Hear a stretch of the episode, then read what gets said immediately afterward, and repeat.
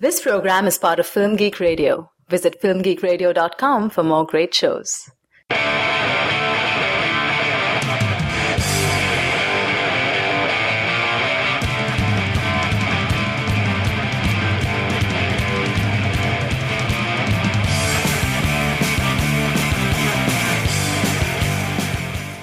Hey movie addicts, welcome to Cinema Fix, your stop for the purest, highest quality movie reviews on the block.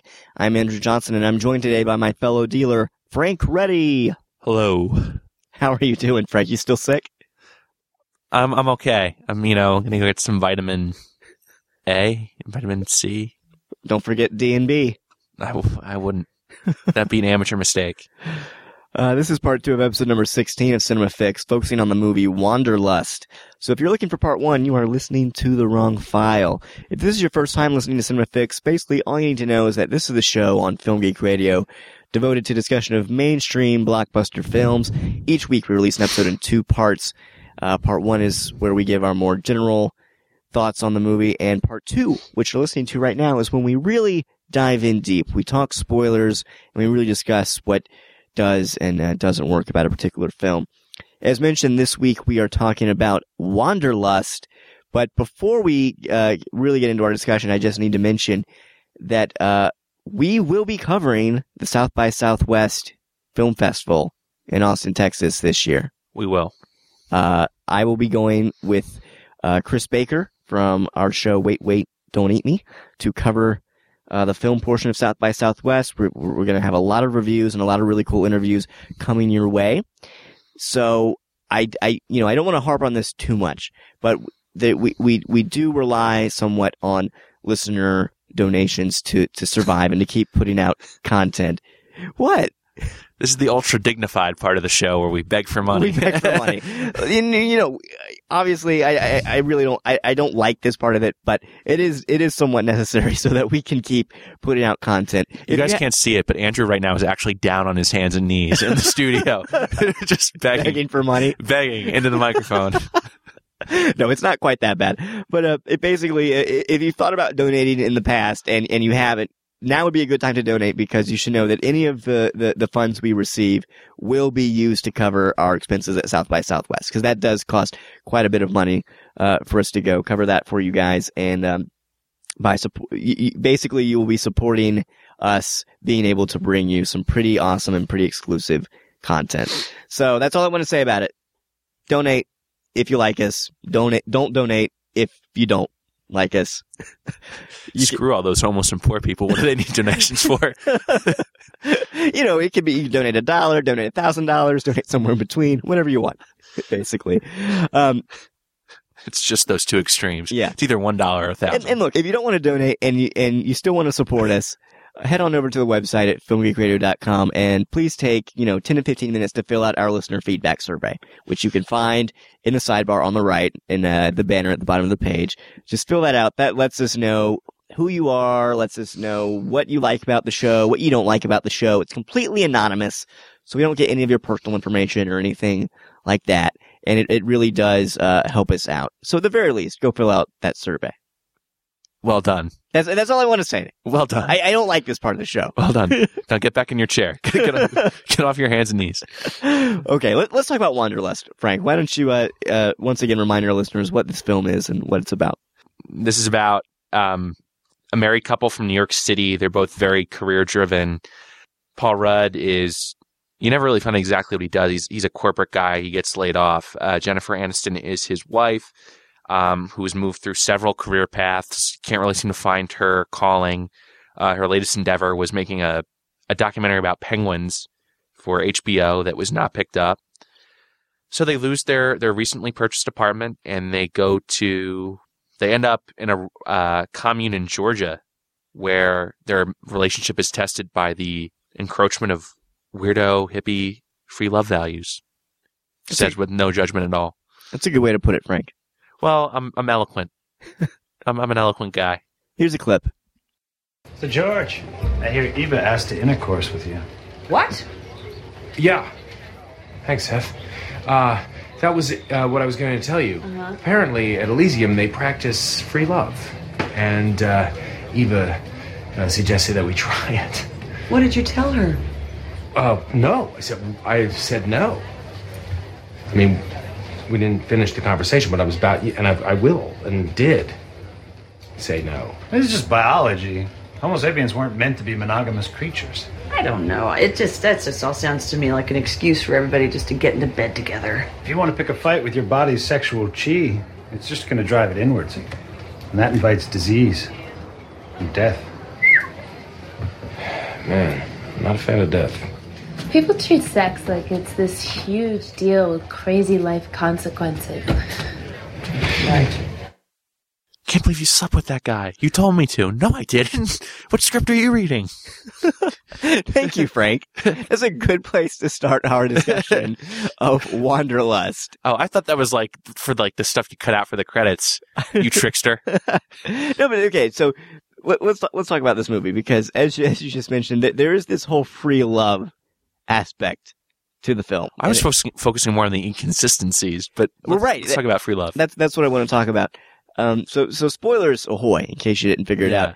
But um, essentially in the film, you've got Justin Theroux playing this uh, kind of smooth, charismatic community leader, He's like the Fonz. If the Fonz was like bohemian, basically. hipster, yeah. Yeah.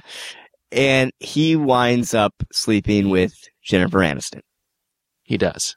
And, Off screen. Off screen. And she then tells her husband, Paul Rudd, you wanted this, right? Right, yeah. And I was sitting in the audience going, at no point did that line of dialogue Yeah. come out of his mouth. yeah. Basically, what they're alluding to, I think, is a scene where he's trying to convince her to leave. She wants to stay, and he says, "Well, if we stay, they practice free love. It's it's all in or nothing." And she goes, "Well, we're okay with that." And what I had taken away from that scene was that he was trying to like convey to her exactly what they were signing up for, and trying to persuade her to leave. Right. Was that what you took away from That it? is what I took away from it as well. Yeah. Okay. And also there was a scene prior to that when, uh, uh, basically Malin Akerman approaches him and says, Hey, we practice free love here. I'd love to make love to you sometime. Yeah. And that is later, uh, conveyed to Jennifer Aniston and she's kind of like, Oh, so were, were you going to tell me about this? What, you know, what do, what do you think about it? And He's not don't, asking her if he can do it though. Right. He's just telling her. they don't really talk about it. He's just kind of like, yeah, I was, I was going to mention it. I was to you." propositioned. Yeah. Yeah. So I felt like the film just basically failed on a basic storytelling level as letting us know, hey, what happened and how do each of these characters feel about what happened? Well, it's just it's that, and they keep trying to like kind of frame it so Paul Rudd is like responsible for like the f- the failings in his marriage, and you really you don't walk away with that impression at all. Right. It's like he bought the condo because his wife wanted to. He wasn't sure, and it turned out to be a bad idea. He supported his wife through every career change she's done, and I kind of sat there. I was like, you know what? He's right to be a little irate. Right. I mean, who wouldn't be? I mean, it's, it's sort of a negative portrayal of women as well. Because Jennifer Aniston comes off, She does comes not come off well. yeah, at not at all. all. I mean, I mean, I mean, she is, is kind of implied she doesn't really know what she wants to do with her life. It's implied that at first she doesn't really get into this whole commune thing, but then she dives right in and, and really loves it, even to the extent of it almost ruining their marriage. And and she's right away. She's quick to uh, sleep with this other guy, so she comes across looking Like on the first night they have the conversation, right, And then the guy comes up and tells him, "Hey, I, I just slept with your wife." Right. Yeah, and so it she doesn't come across very well at all. Um, and well, it- it's funny. Even in that montage when they show them first there, it's like how sh- he's falling out of love with it, and she's falling in love with it, and it's because he's getting like all like the terrible jobs, like shoveling manure, right. and she's there doing like stretches and stuff like that. And it's like, well, if you're going to show that, why wouldn't she like it more than he does? Right. I, I just felt like the the film really wasn't a fair portrayal of what this situation would be like No. in real life at all. No. I mean, of course it's it's an absurdist comedy, so of, of course there's going to be over the top ridiculous stuff. But I wanted there to at least be some essential relationship elements that we could identify. That from- rang true. Yes. Yeah. And all these felt really false. Right. You know, and it's it's it seemed very designed to bring the audience on the side of Paul Rudd Yeah. and his character, which I think hurt the film because I don't think we need to be rooting for Paul Rudd. We need to be rooting for both of them. We Yeah. need to be rooting for their marriage. We need to be rooting for the two of them to make it. And that doesn't really come across much in the film at all. No, I think that they that they bungle it so badly. Like by trying to frame Paul Rudd is almost the problem with his marriage towards the end. We're so much on his side where we're just like, well, I don't want him to get her back. Right. It's like he's better off without because she's she comes off as extremely selfish. Sure. Like she just wants something to do with her life, so she throws herself into this commune. Right. And and again, even if it's just, you know, just show us a little bit more about her and what was going on through her in her mind Yeah. and how she feels about it. Just do something to justify her actions for us. Yeah. So we can sort of feel as confused about it as they are. Yeah. Um, and it, the, the film just doesn't do that at all. And, you know, I think it's because they're trying to draw this sort of parallel between Paul Rudd and his brother, played by Ken Marino, who basically Ken Marino is basically this total jerk. He's an really adulterer. selfish. He's a to- he's an adulterer. He he helps out his brother, but only because he wants to rub his success in his face. Right. And then there's this whole thing at the end when Paul Rudd kind of realizes, oh, in some ways I'm to blame for this. And it feels really false. Very really false. ham fisted. Like Yeah. it's just that's what I meant said in part one, where there are certain like formula beats they're trying to hit without any connective tissue in between. It's just like, oh, well, we have to go here, so we're going to go here. Right. But nothing before actually supports how we got here. right. He's, he just kind of feels like, oh, I, I guess I'm, I'm kind of selfish, sort of like my brother and I, I drove her to this. It's like, no, you're And- not even in the same ballpark. That didn't. Right. That, that didn't happen. Right. It's like, how can you argue that yourself? Uh, it just doesn't didn't make any sense. It really, it really doesn't make much sense at all. Um, which is unfortunate because the scenes in which Paul Rudd is going through this whole, trying, trying to work himself up into accepting this whole free love thing are, in my opinion, the funniest scenes in the film. Yeah, they're really good. It's just him in a mirror, and just he, just him talking to himself in the mirror, trying to to get himself geared up for it, and then later when he's talking with Malin Akerman, Yeah. tr- to basically trying to convince her to to have sex with him, and he just keeps going on and on. You know, I I want to put my my meatballs in your hole. you know, and you're just kind of like, stop talking. Yeah. But it, but it's hilarious. Um, there's just no heart behind it, unfortunately. no, there really isn't. And I, I want to talk a little bit about some of the uh, supporting characters, Yeah. Okay. which are, for on the most part, they're they're okay. They're, They're they're all right. some of them are pretty funny. Um, you've got the uh, the leader played by Justin Theroux, Yeah. who is this smooth, charismatic guy, and I liked our introduction to him. is how he's just kind of all about getting out into nature, and he's like, "Oh, I don't really have a home. This is just the place where I slumber." Well, you get the sense that he was kind of. I- had mixed feelings about his character just because I think they handled the transition between possible friend to antagonist really poorly. Right. Like it, it just it really quick switch. But I mean, I think you're supposed to get the impression that he's somebody like a very shallow person who is attracted to the lifestyle because it makes him appear deep and cool and romantic. Like he's not actually But at the same time, he kind of is. I mean, he composes a whole song based around the wind at Jennifer Aniston's request. Yeah, but it wasn't even. It was like a made up weird right. Song. But he was still a guitar expert, basically. yeah, but he's he's not like a pure hippie. He's like I'm in this to pick up chicks, hippie, Mm-hmm. Sort of. and not have to work hippie. Right. I, I can definitely see where you're you're coming from. The hippies in my day had character. they had deep moral fiber. They worked because they were against. They didn't work because they were against it, not because it was easy. right.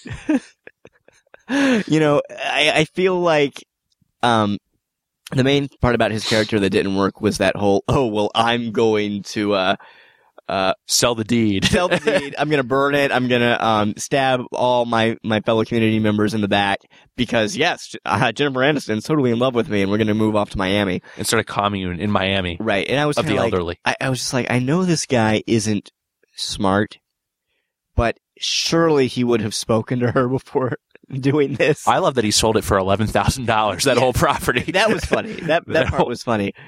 You know, um, he's so out of touch. He thinks that's that's a lot of money. That that was pretty great. especially for all that land. Right. It's ridiculous. but on the whole, that whole subplot just did not work. No, it just, I, I think it literally existed just so you could turn up the meter on how much you're supposed to not like this guy. Right. I think it's just, it it becomes more about him just sleeping with Jennifer Aniston. It becomes, oh, he's, he's actually a threat to the community. He's selfish. And so you, but I don't think it was necessary. I think in my mind, if he sleeps with Paul Rudd's wife, you automatic, cause you like Paul Rudd so much, you automatically want him to get his ass kicked. Oh, sure, sure. Um, you know, I think the most interesting side character was uh, Wayne, played by Joe Joe Lo Truglio, Yeah. the uh, the nudist, who is also working on a novel. He is the only um, supporting character I can think of that really goes through a concrete arc. He actually has goals. Yes, he has goals. He has stuff he's working on. He has, he does have these kind of, the, these nudist, uh, nature loving values, but he, that's not it. That's not all there is to his character. No. And he actually goes from a place of, oh, I really want to be a good writer. Will you help me with this to actually growing and evolving and being like, oh, that's exactly what I needed. Yeah. Now I can actually work on this book and become successful. Well, that's yeah. I liked that element of it. I didn't like that. You know, Paul Rudd gives him some criticism, then he comes back and tells him he loved the, the latest draft of the book, and so now he's gonna he's decided he's gonna become a publisher. Well, it, it's a bit easy. Yeah, It's it's definitely an, an easy resolution. because they never hint at that he even Right. likes books throughout the rest of the movie. Well, they well they imply that he definitely he wants to write.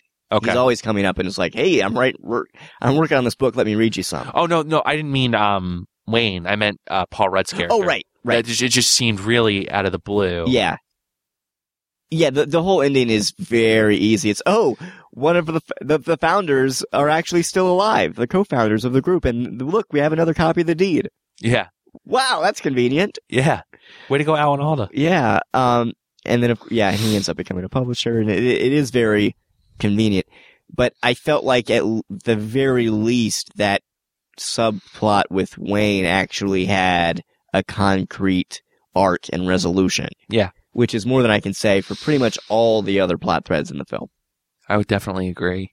I, let me ask you, speaking of Wayne and the fact that he's a nudist, how did you feel about the use of nudity in the film? I think you got to be careful with nudity because it can just become such an easy laugh. Right. Like it becomes too simple. Um, I, I feel like ever since uh, Borat, and specifically the hotel scene in Yeah. And maybe to some extent forgetting Sarah Marshall, male nudity has been kind of one of the primary go-to shock gags yeah. uh, in, in R-rated comedies. And it's reached the point where I it's it's not effective anymore. You can kind of tell that it's just doing it to do it. Yeah. Um, and the the first scene where we we meet Wayne, where they actually crash their car because he's in the woods naked, and we see him full frontal. I thought that was fine. I thought that was perfect. Yeah. Uh, it's it's shocking to the audience, but it's also shocking to the characters, which is part of why they crash. Yeah. And it kind of introduces you to this whole weird, unusual environment you're about to enter. Right. It sets it apart. I thought that was fine. Um, What didn't really work for me is there's a scene later on where Wayne is just standing by the bed, naked, and you can see the tip of his penis kind of in Paul Rudd's face. well, at that point, it's like, we get it. Right. We get it. This is over. You're a nudist. Yeah. It's hilarious. Let's move on. Yeah. And, and then later at the very end, uh, Wayne is sort of involved in this, with this whole nudist colony. Uh, most of them older and middle aged. And there's a scene in which they're all running Oh, from the chaos that is occurring. And you, we, we end up with, uh, a, a shot of Several elderly people. several el- el- elderly Full people frontal. in the buff. Um, Man and woman. and there was a part of me that was like, good for you, movie. I'm proud of you for daring to show naked old people, essentially, and to take that leap because most movies won't do that at all. Yeah. For any purpose. So I applaud you for crossing that line. Unfortunately, it did just feel like a shock thing. Yeah. It felt like, like, honestly, it felt like there was no reason for Wayne to be addressing all of these people except so that we could later get a shot of them all naked running. Yeah. And it just that it, it felt a bit too trite, I guess, and a bit too shallow and superficial. I would agree. A, a use of nudity. I would agree. You kind of want them to work a little bit harder for the laughs. Right. Um, I would agree. Yeah, so I, I wasn't too big on the use of nudity in the film. I, I thought it was mainly just used as a crutch. I think one of the things that bothered me was I really liked Ken Marino in the movie. I, you know, I'll, I'll be happy whenever I see him in something. See, his whole character didn't really work for me. Yeah, it just you know my problem with is it, they set up it, it's either these two extremes. It's either you work in a regular job and it's miserable. You like he, he Paul Rudd worked for his brother for a little while, and his brother owns like a porta porta potty company. Right. Or you you do nothing and you live a wonderful life with the hippies. They never explore like the middle ground where it's Right. You can you can you can work and still have like a nice life and Sure. still enjoy yourself. And it's, you know, Ken Marino, his character, he seems to be fairly happy. yeah, Yeah, he's a jerk. yeah. he's a total douchebag, but he's doing well for himself. He's successful and he seems happy. And Paul Rudd works for him for a while, and it's implied that basically the only reason he stops working for his brother is that his brother is just such An ass. But yeah, like basically what he's supposed he he is going to get paid to sit at his desk and do data entry. Yeah. which not a great job, but it's not that difficult, and it's going to help him make a living. You know, until he finds another job. So I was kind of thinking, like, well, that's not a bad deal. I mean, your brother's letting you stay at his place, and it's giving you a job that doesn't suck too badly uh, even though it has to do with porta potties. I would agree. The, the only thing that sold me on it, I did think that breakfast scene where he decided to leave, it did sell me on the fact that his brother was such a douchebag Well, that right. you just you can't stay in that house. Well, that's the thing because they they have to have him be a total jerk. Otherwise, we wouldn't. He would never get to the commune because you, again, you'd be thinking, well, wait, why do you want to go to the commune? This Yeah. isn't such a bad place to be in right now, Yeah. and that is why I think you know it, it hurts the film because the film doesn't really have a consistent message it's trying to say about the value of living on a commune versus the value of um, living in a typical, you know, Western civilization-ish job and, and driving for financial success. I mean, I'm sitting here thinking about it, and I do think they did try and find like some balance with the message. I don't think they hit it as strongly as they could have, where they have that scene where Alan Alda is, I guess, like the oldest member, one of the founders of this commune, and uh, Jennifer Aniston catches him eating meat at a diner in town. I mean, if you can read into that scene, it's like, yeah, I mean, it's nice to have. You got to find a balance. It's like you can't, you know, it doesn't have to be an extreme. You don't have to be no meat at all. But I mean, just balance it. Well, I think the main problem with this film is the same problem that plagues most mainstream cinema today, and that is that the studios, you know, because the, the film obviously costs a little bit of money, they're trying to please a lot of people. It's supposed to be a, a movie that everyone can enjoy, and as a result, it doesn't want to take a stand for fear of alienating anybody. So it wants to criticize sort of this New York lifestyle by saying, "Hey, look, it's really expensive and you know, it's really kind of shallow. You're just there because you love the lattes and you're stressed all the time and you know, you're too tired to to have sex and really enjoy life." But it never really it never wants to criticize, I guess, the more institutionalized aspect of capitalism and the you know, the American dream and working your way up because that would be going too far. That would alienate too many people. So again, like I said, when it finally does get down to them in Georgia, I was just kind of like, just stay with your brother. That's fine. They have to make the brother an extreme caricature. Otherwise, The plot doesn't work. yeah, the plot doesn't work. And at the same time, they want to sort of make fun of all these people that live on a commune without really, and they want to, they, they sort of want to idealize and say, yeah, this could be a good lifestyle, but they don't, they don't treat it with respect, really. They don't really dive into They don't try to understand the whys. Yeah.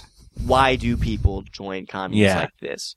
You know, why do they reject quote unquote the system and the quote unquote normal way of living life?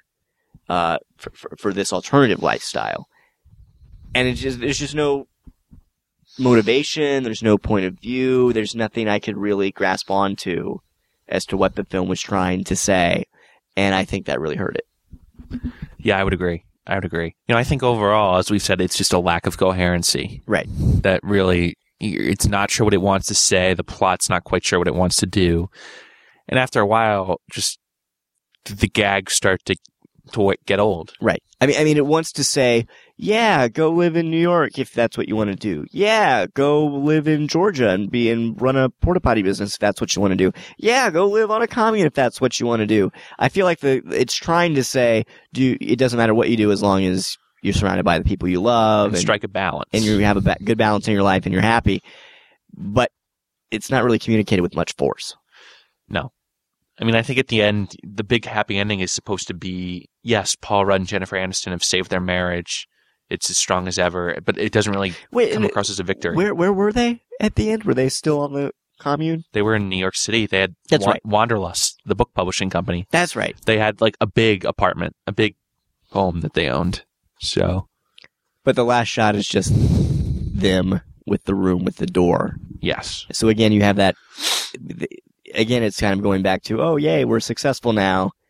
We get to live in New York. We get to have all this stuff because we found the right balance. And it's like, uh, you didn't find really the balance. You're you, you, you published a good best selling book.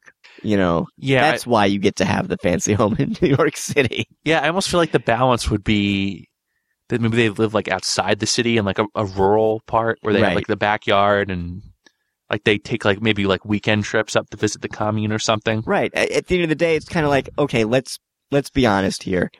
Sure, they learned some stuff from being on the commune, but they would still have the fancy place in New York City at the end of the film if they didn't go to the commune and they just found a best-selling book to publish. You know, you don't really need to learn anything to get to that point. So I wasn't quite sure is the film saying, "Oh, they're successful because they're happy and their relationship is good, or are they successful because they're making a lot of money?" Is it a bit of successful both? because of coincidence. Right. The film doesn't really know what how to answer that question of what is success. Is success just being happy, surrounded by people you love? Is success mean financially successful and having a decent amount of money to to live the way you want to live? And the film doesn't really come down one way or the other, and that felt a bit false to me. Yeah, I think it was trying to be safe. It was trying Yeah. to get to that happy ending where it needed to go. And, And again, it, it wants to please everybody. It wants to say, "Yay, you you can be happy and make lots of money, and have this quote unquote balance in your life. Everybody wins." Sort of thing. and it, it does feel a little false. you know, it, the title of the movie is Wanderlust, which, according to the dictionary, is a strong desire to travel. A man consumed by wanderlust. Thanks, Google. So Wow. that idea that you don't really want to be in one place, you kind of want to travel. I can sense that in the film in the sense that, you know, Paul Rudd and Jennifer Aniston aren't really on solid ground. They don't really know where they want to be. They're kind of going from New York City to the to the to to Atlanta to this commune, but it's not out of a desire to travel. No, It's it's because they have to. And it almost seems like they're looking for a place to settle down. And the people on this commune are there because it's, for them, it's, it's home. It's the place where they've chosen to settle down. They don't want to leave. So calling the movie Wanderlust after a strong desire, desire to travel seems like a terrible title to me. it does. Yeah, I, I could agree. Unless it's, you know, unless they're equating travel with Existential travel. yeah, existential travel or finding success and purpose. I don't know. I don't know. Don't know what David Wain was was thinking there. Who knows? But uh, yeah, overall, I was disappointed in the film. Me too. So it's time for our new regular segment. Reboot this. Reboot this.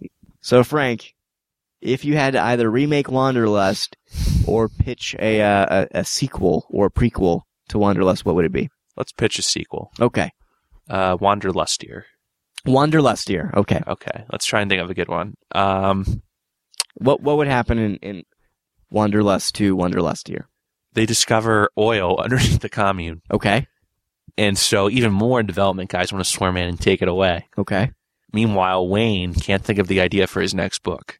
Okay. So Paul Rudd and Jennifer Aniston come back to try and coach him in how to write writing his next book. Oh, because he was inspired.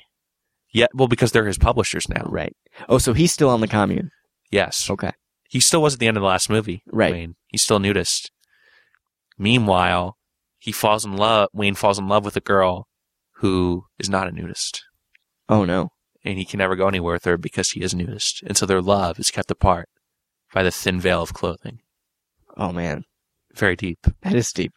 Meanwhile, Jennifer Aniston's character is pregnant. Okay. Yes. Oh, and then you get into this whole idea of well, how do we want to get? How do we want to handle this this baby? Do we want to go to the?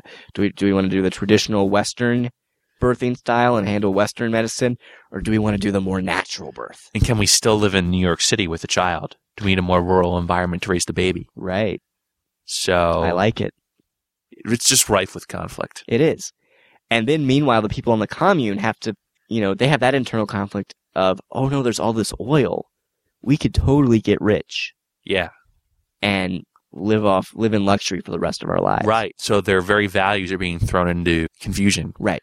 And then one of the members of the development staff who's trying to steal the commune for the oil is Justin Theroux. He's Oh. sha- he's shaved his long hair. He's cut off the beard. He's gone corporate He's gone corporate. and he's here for revenge. I like it. I like this. I like this pitch better than the than Wanderlust. I haven't even gotten to the point part where Ghost Rider shows up. oh, you, you want to do a crossover? yeah. okay. All right. What's your pitch? I'm I'm actually pretty happy with that one. Really? I am. I think that is a that is a great pitch. Except, okay, wh- what what's going to happen to Ken Marino's character? We need Ken Marino to sh- come back in one way or another. Okay, well, they implied at the end of the movie when they showed the cover of that book where his wife says, "I hate you." Uh, I forget what his name was. Right. They did imply that she was gonna that she was kicking him out. She said she was kicking him out. So Oh, here we go. So Paul Rudd and Jennifer Aniston return to this commune to help Wayne deal with his uh his writer's block. and they find out that Ken Marino has been living there, Yes. and he's like bearded, and he he likes he was an adulterer, so he's totally given himself over to this free love thing. No. How about this? The uh he's totally changed. Yeah. This lifestyle has totally changed him. He's he's taken uh, a temporary vow of celibacy oh, until he can get his life back on track. that'd be interesting. Yes. Yes. And he's very much kind of this he he's kind of like the almost like how Justin Theroux was in the first film, just very kind of mellow. He sold his porta potty company. Yeah. Okay. The the earth is his porta potty now. Yes. Wherever there's wherever there's some dry grass and some leaves. Yeah. That's where he calls home. Mm-hmm. I like it. I like it too. So he's taken Justin Theroux's place. He's now the leader of the community. Right, but he's he but he's he's a good guy now. He's reformed. Yeah. Yes, but he still has occasional slips. Like whenever he comes into contact with society, he starts to revert. Right. So if he leaves, so that means jeopardy. Because if he they get if they do leave Elysium, he doesn't want anybody else to leave for the oil. Because if he leaves, he's afraid he'll fall back into his old ways. Right. The oil might corrupt him. I like it. This is wow. We we just uh we just added more interesting uh character threads and internal conflict than I think in the entirety of the first film. I think from years from now, when Paul Rudd's career starts to slow down and he's desperate, He's gonna listen to this episode and he's gonna be like, I get like these it. guys on the phone. Yeah. Wander lustier. Wanderlust here. I like it. Yes. An even stronger desire to travel. Yes. Wanderlust here. Wander lustier. Ghost Rider. Ghost Rider 3. Wanderlust here. Justin Theroux is just about to steal the deed to the oil, and Ghost Rider shows up, makes a joke about hell. All right. I think that'll wrap it up for our discussion of Wanderlust. Be sure to tune in next week when we will be discussing Project X. It should be fun. We saw it. already, and should be We- interesting. We're not allowed to say yet what we think of it, no, it's we're. but I but it. I can tell you this: I think we're gonna have a really interesting discussion about it. I think so too. So definitely tune in next week when we talk Project X. As mentioned, uh, please, we are going to South by Southwest. We accept, we, we uh, greatly appreciate any donations, uh, you're willing to give us in order to help cover expenses. And also, please fill out that survey on the homepage, www.filmgeekradio.com. It takes about 10 to 15 minutes. That'll really help us, uh, get a, get an idea of what you want from us, what we can do to improve the show for you. You can also email us at cinemafix at filmgeekradio.com or comment on the website at www.filmgeekradio.com. You can subscribe to the show through iTunes. Uh, please write us a quick review. It takes about 30 seconds. Not a big time consumer there. Just hop on iTunes, uh, write us a quick review. Unless you hate us, in which case, don't worry about it. Unless you hate us. yeah, unless you hate us. It's like that Friends episode. You can forward your constructive, com- oh no, the Office episode. You can forward your constructive compliments to filmgeekradio.com. Constructive compliments. constructive compliments. I like it. Uh, yeah, that'll that'll really help us out and help get the word out about the show. Frank, where can people find you online? uh, fjready at twitter.com, uh, quite frankly, television.wordpress.com. And that's about it. And also on the Film Geek Radio blog. I am on the Film Geek Radio blog now. Yeah, we we ended up not reviewing This Means War on the show, but you wrote up a cool little review of it. I wrote up a, a quick little review just to give you a taste of what you can expect and if I think it's worth seeing. Yeah. I'm Andrew Johnson. You can find some of my writing at www.thekuleshov.effect.com and also online at the Film Geek Radio blog on the website. Um, you can also follow me on Twitter at twitter.com slash writerandrew. If you do follow me, be sure to send me a quick message and let me know you're a listener so I can follow you back and we can talk Wanderlust and Wanderlustier. Wanderlustier. Bring your casting suggestions to filmgeekradio.com. Ray Liotta needs to be a full-time uh, cast member. I think so. Yeah. I think so. I'm Andrew Johnson. I'm Frank Reddy. and have fun this week getting high on cinema.